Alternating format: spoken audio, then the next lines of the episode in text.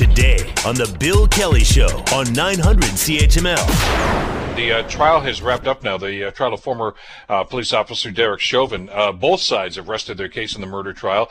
Uh, the former Minneapolis police officer charged in the death of George Floyd. Ed Donahue has some details. Before resting, defense attorney Eric Nelson had to announce whether Chauvin would testify. I have repeatedly advised you that this is your decision and your decision alone, right?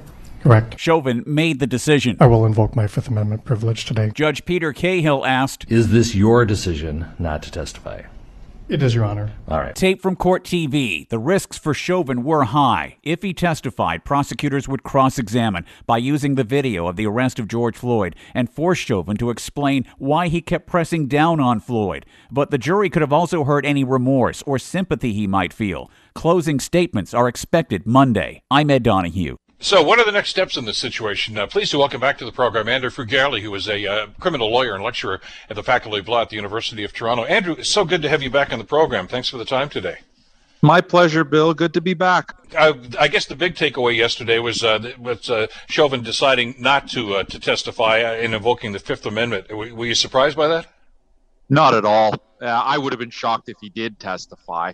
Um, his defense is pretty clear based on what the cross examinations were uh, uh, during the prosecution case. He's trying to raise a reasonable doubt that his actions uh, uh caused or were a substantial cause uh, in George Floyd's death, or uh, that what he was doing was reasonable in the course of his duties.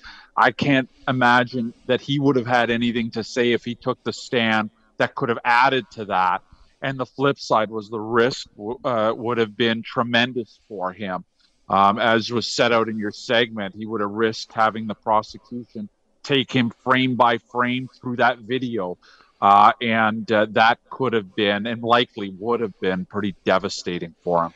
Well, there's so many aspects of that because I, I, was running that through my mind as I was watching it yesterday as well, Andrew, and I just thought, uh, especially the testimony that they got from from the one forensics expert that basically said that, that Floyd was dead for three and a half minutes before uh, Chauvin took his knee off. Uh, you know, it, it, could have been devastating to, to go through a Q and A in that circumstance. Yeah, if you think about it, uh, you know, going frame by frame and and focusing on on those moments where he's not moving anymore uh, and and the prosecution asking Chauvin repeatedly, okay, we're at the seven minute mark now. He's not moved for a, a minute. Why are you still on him? Uh, and and you can just sort of let your mind go with questions flowing from any possible answers that he's got. It never, it, it doesn't come out well for him any way you sort of think about it. When you look at the time frame, uh, I was I, getting some reaction from some folks who are kind of surprised by this. The prosecution took almost two weeks to present their case with their witnesses, etc. Uh, only two days for the defense. Is, and, and, I'll talk about the logistics of that if we could, Andrew, from your experience in the courtroom. It, does the defense have to match everything that the prosecution brings up to, you know, uh, one for one, or are they just saying, "Well, this is our case. I don't care what you just heard. This is what we want you to believe in here now." Uh, it doesn't surprise me at all. Uh, it's it's not out of the ordinary, uh, and it's a good question that your listeners have because it's not intuitive. Uh, you would think that if you're mounting a defense, you've got to match the prosecution step by step. That's not how uh, our system works. Uh, the prosecution has the burden of proving the case. so, in almost all cases, uh, their case will be longer because it's their burden to meet.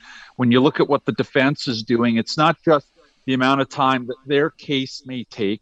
You also have to look at the questions and the evidence that gets elicited in the cross examination uh, of the Crown witnesses. Uh, and so uh, uh, frequently you'll have the defense evidence, which there's no obligation on the defense to lead evidence as part of their case. Frequently, that part of the case will be much shorter uh, than what the prosecution does. And it just seemed as if you know we, all, all we want to do here is is talk about, well, as you say, protocol, uh, because that seemed to be the, the, the thrust of some of the, uh, the, the witnesses of the defense called is that look, he was simply following police protocol, uh, and the other about it is is as you say, the cause of death, and uh, I, I, guess the defense tactic at this stage, Andrew, uh, was simply to say, look, I know what they said, but this is what our experts say, and these guys are experts as well.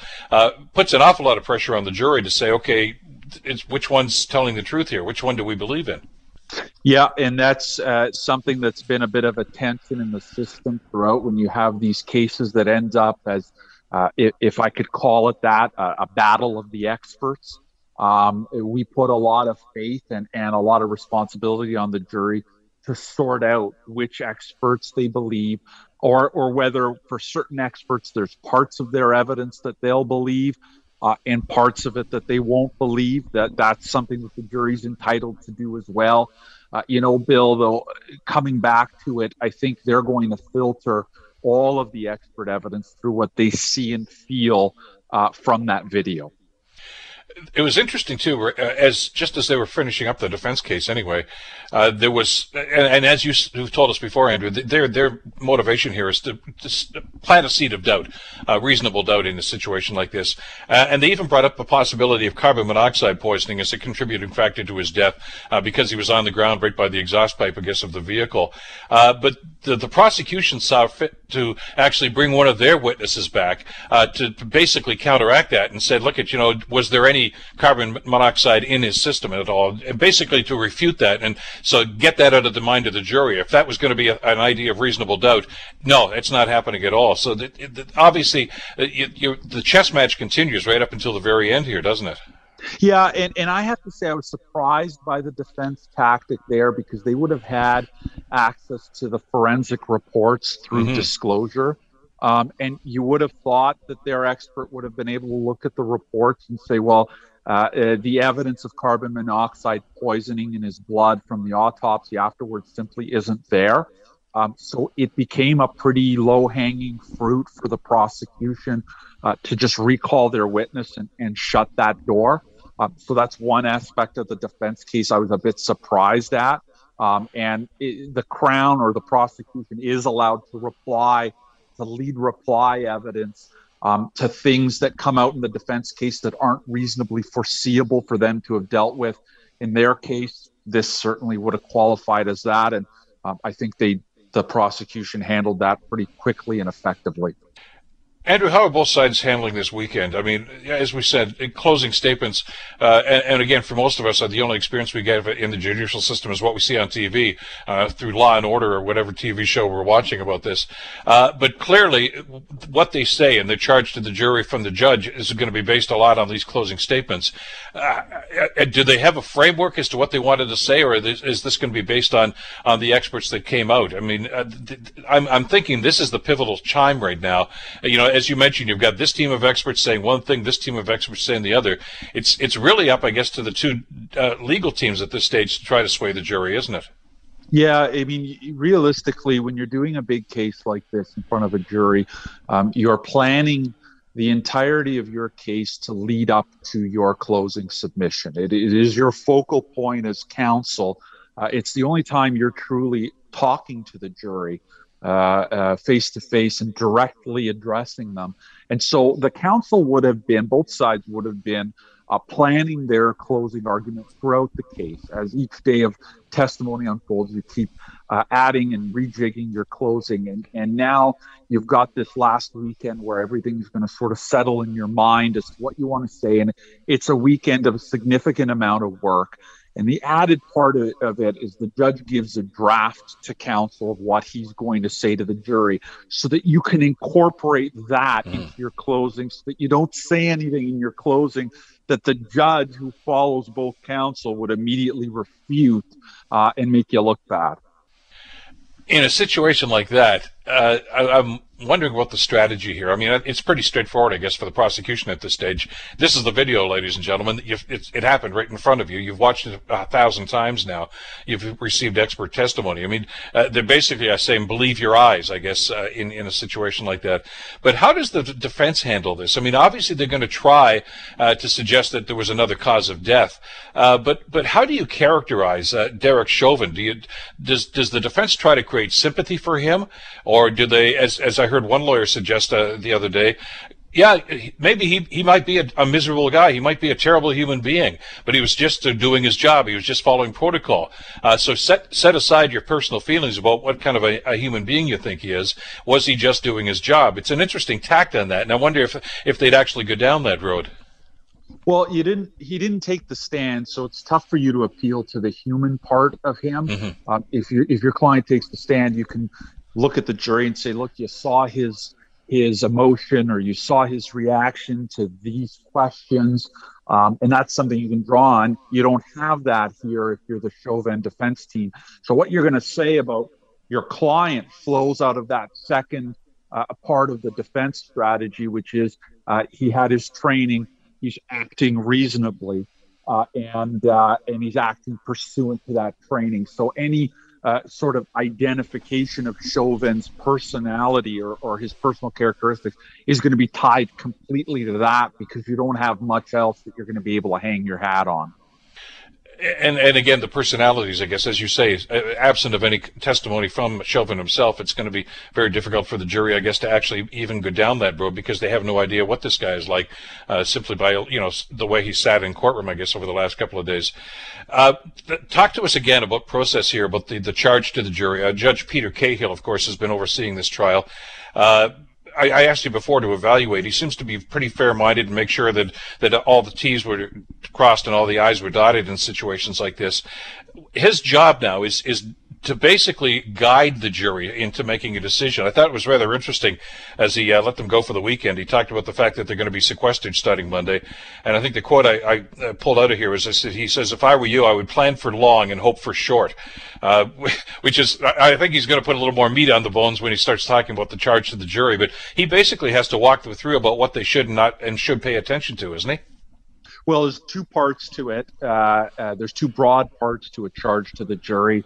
Uh, uh, that's that are, that'll happen in any charge to the jury. This being no exception.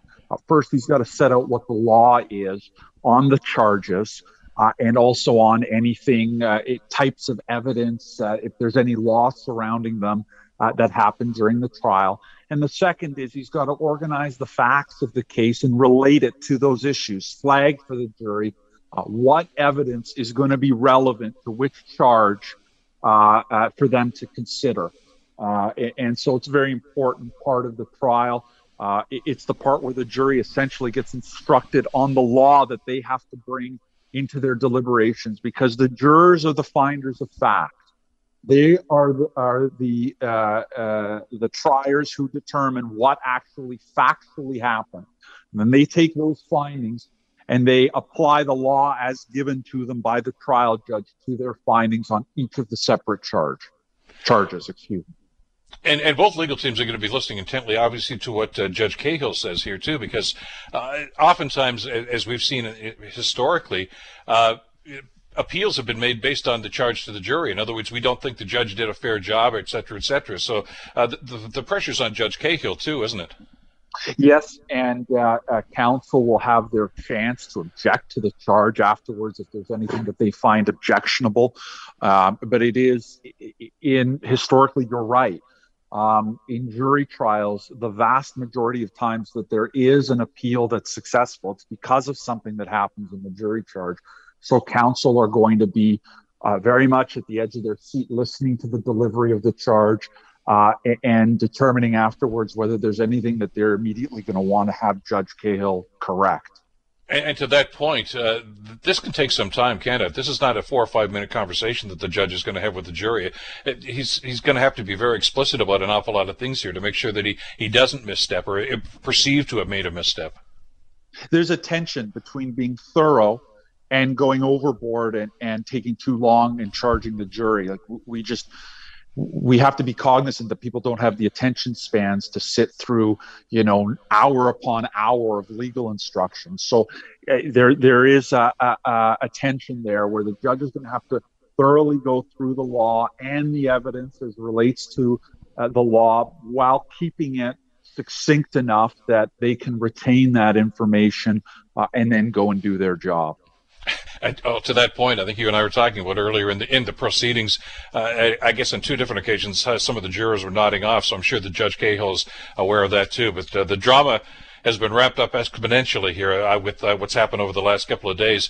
Uh, great to get your perspective on this, Andrew. Thanks so much for taking some time with us. have a great weekend, and hopefully we can talk again next week. My pleasure, Bill. Talk to you soon. Take care. Andrew Furgiuele, of course, uh, who is a criminal lawyer himself in Toronto and a lecturer at the Faculty of Law at the University of Toronto, uh, talking about uh, the next phase of the the Chauvin trial, which will be happening starting on Monday. The Bill Kelly Show, weekdays from 9 to noon on 900 CHML.